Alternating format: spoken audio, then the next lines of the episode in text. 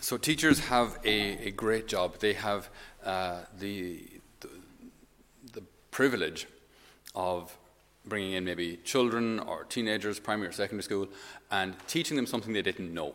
Maybe if you've ever had the, the privilege of maybe teaching someone Irish dancing, for example, you know, so they, they come in and they're all toes turned in and kind of tripping over themselves, and then you teach them how to do the, the feet the right direction and how to kick with the legs straight and all this kind of stuff. Or teach them how to play guitar, or someone who you know can only play football with their right foot, and you just teach them how to kick with the left as well. Whatever it may be. Whenever you teach, if you can ever teach someone something, it's it's great. Not, it's not that you make, it makes you feel like super powerful. I'm amazing. I can, I can show people things. But you see somebody develop. You know, you see someone grow. There's a great satisfaction in that you know, teaching anyone anything, right? Just when you see someone learn something that they didn't know beforehand, there's just a, a great kind of a, a, satisfaction in that. To see someone progress, right? See someone move forward. Uh, one could imagine, as a teacher, if, if, if some of the class were struggling, say, for example, with their five times tables, or with spelling the word rhythm, okay? R H T Y so, so they, you know, they're struggling with it. And then, and then the teacher were to say, guys, it's, it's, it's not important. It's not important that you know how to spell rhythm or acknowledgements or any of these words. It's, it's not important that you know how. It's, what's important is that you're a good person inside. So your five times tables, you don't need those either. Okay? Just whatever you feel, just whatever number comes into your head, that, that, that's, that's good. That's fine someone would say, if, if anyone were to say that, you'd say that's, that's blatantly irresponsible, sorry. Um, you know, if you're going to be a, a nurse or a doctor and administer uh, 5 cc's or 50 cc's uh, of an injection, you know, 500 cc's will make them explode. You know, you, you have to get your five times tables right or you're going to hurt someone. Uh, so we have to know what we're doing, right, if we're going to do things responsibly. We do have to know how to spell, right? Right, younger generation today, right? Great is not spelled G R 8, right? It's G R E A T. Is that clear? All right. So, uh, so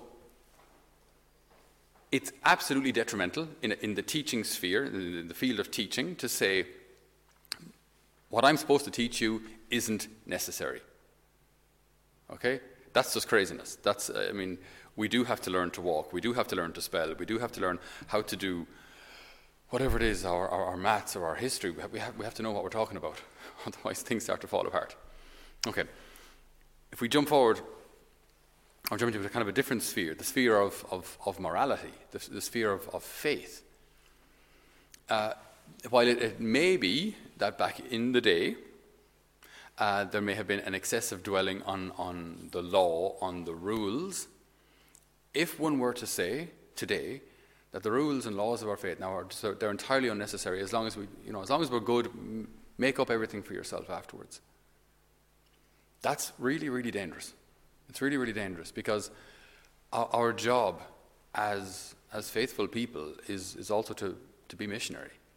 You know go make disciples of all nations. That the, lord gives us this uh, this responsibility. I love that, this line from from romans 10 so how are they to call on one in whom they haven't believed. So, how are they supposed to call on the Lord if, if they've never believed in Him? And how are they supposed to believe in one that they've, of whom they've never heard? How are they supposed to believe in Jesus if they've never heard of Him? And how will they hear about Jesus without someone to proclaim Him? Okay, so someone has to speak about Jesus and proclaim who Jesus is so that people can believe in Him, so that people can call on Him when they need Him. So if we say mission is unnecessary, you know, we don't need to go out there and preach the gospel anymore. At the end of the day, people are, you know, they're, they're people are good, more or less. You know, they're, they're, they're, doing their best with, with the cards they've been dealt, and so we're all effectively going to heaven anyway. Just different routes, different different roads, but we're all going to heaven. See, Jesus never says that. Not not once, ever. And he does kind of in our gospel today suggest that there is an alternative to heaven, where people go. So this is, this is very real. This isn't, you know, pre-conciliar theology. This is what Jesus says. This is what Jesus says. So we have, we have an incredible responsibility. And then, as I say, the, the, the joy that we have as teachers, seeing people learn how to play guitar, learn, learn how to Irish dance, learn how to, to do their, their maths. We get to see people get closer to God. There is no greater mission, there is no more satisfying uh, privilege than, than to draw people closer to the Lord. Why is that? Because no matter how high a person can kick in Irish dancing, no matter how quick people can recite their five times tables, in heaven, if a person gets there because of your example, and because of your prayer, they will be grateful to you forever. So 10,000 years, we're just getting started. You know, we're just getting started into eternity after 10,000 years. Okay? So if, if, someone, if a soul is saved because of us, because of our example, because of your good parenting, because of your maybe your, your, your suffering for your, your child or your parish or your brother or sister, or whatever it may be, all this, this, these silent tears and silent sacrifices, and because of that, a soul is saved. There is nothing, nothing greater. There is no greater privilege than to help guide a soul to God. You know, and to, to see the work of God in someone, to see how, how, how the Spirit acts and reacts and guides and forms and heals uh, a soul. And, and in some way that was connected to, to you. Again, we're not, we're not, we're no one's Savior. But we do have to witness to the faith that we have so that people can believe it. Again, if we don't preach it, if we don't preach the faith, if we don't preach who Jesus is, people won't call on him. They won't know, they don't believe in him. If they don't believe in him, they can't call on him. So we have this in- incredible, incredible privilege and possibility in placed in our hands. And so, what do we do with it? Where to from here? What do we do with this, with this great grace of being able to, to witness to Christ? We do have to be aware of the other voices out there. Like there, as I say, there are voices that say, well, sure, look, everyone goes straight to heaven. And if everyone goes straight to heaven, that means none of us need grace. Means none of us, none of us actually need a Savior. It means none of us need the Eucharist. None of us need confession. None of us need anything. We're grand. Stay doing what you're doing. In fact, do more of it. Because you're grand, you're holy anyway. We're all going to heaven. That's insanity. That's just plain insanity. Because, I mean, when we dig a little deeper into people's lives and families and their hearts, there's hurt. There's pain caused by the actions of other people. That's not indifferent. So, like this, this is reality. Like people make mistakes. People do things they shouldn't. I do. I will need confession. I need confession now. Uh, I'll be going to confession soon, hopefully. So, uh, so we, we all we all need God's forgiveness, all of us. But for me to say, just because I'm a priest, I'm, I'm holy, I'm going to heaven, that's that's just that's, sorry, that's just pride. That's not true. I have to I have to work at this too or for us to say, it's like imagine someone saying, I have a cure for depression. Watch this.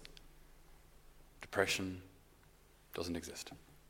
There we go. We're all free. We all happy? We're all free. It's excellent. No more, no more need, no more need for counselling and all of these Prozac. And it's fine. Just be just cure, just cure depression. It doesn't exist. like just the insanity of it. Like you know, I've just found a cure for sin. Sin doesn't exist. There we go. The only problem is we believe the second one.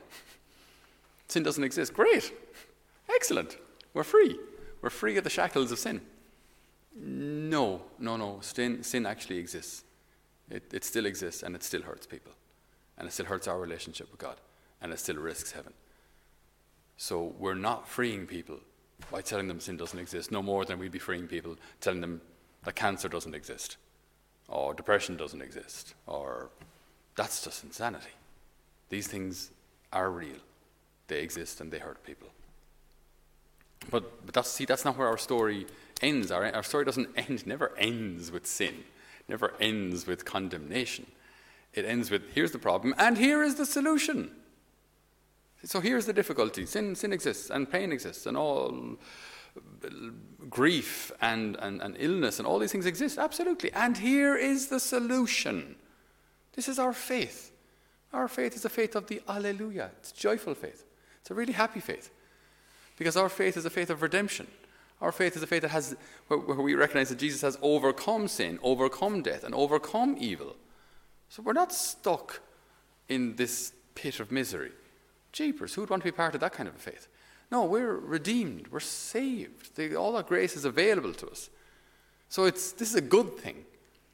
But saying that we don't need any of this grace and redemption because we're already good, that's just craziness. Look at the world. Look at the newspapers. Look at your news feeds. There is hurt and there are problems out there due to people's actions, otherwise known as sins. This is real. The Lord says, like, even imagine like what, what the Lord is saying here. Imagine how, imagine how this sounded to Jewish ears. If your virtue goes no deeper than that of the scribes and Pharisees, you will never get to heaven. Now, scribes and Pharisees, these are the religious of the day. So these are the ones who knew Scripture. Obviously, they could read and write. Many of the people couldn't. So these were some of the few people who, who would have known what we call the Old Testament, the Law of the Prophets, Psalms. Uh, they would have known them. And then Jesus is saying, if your virtue doesn't go any deeper than theirs, you won't get to heaven. And you can imagine the apostles going, but they're the holy ones. Surely. If they're not getting into heaven, uh, what chance do we stand?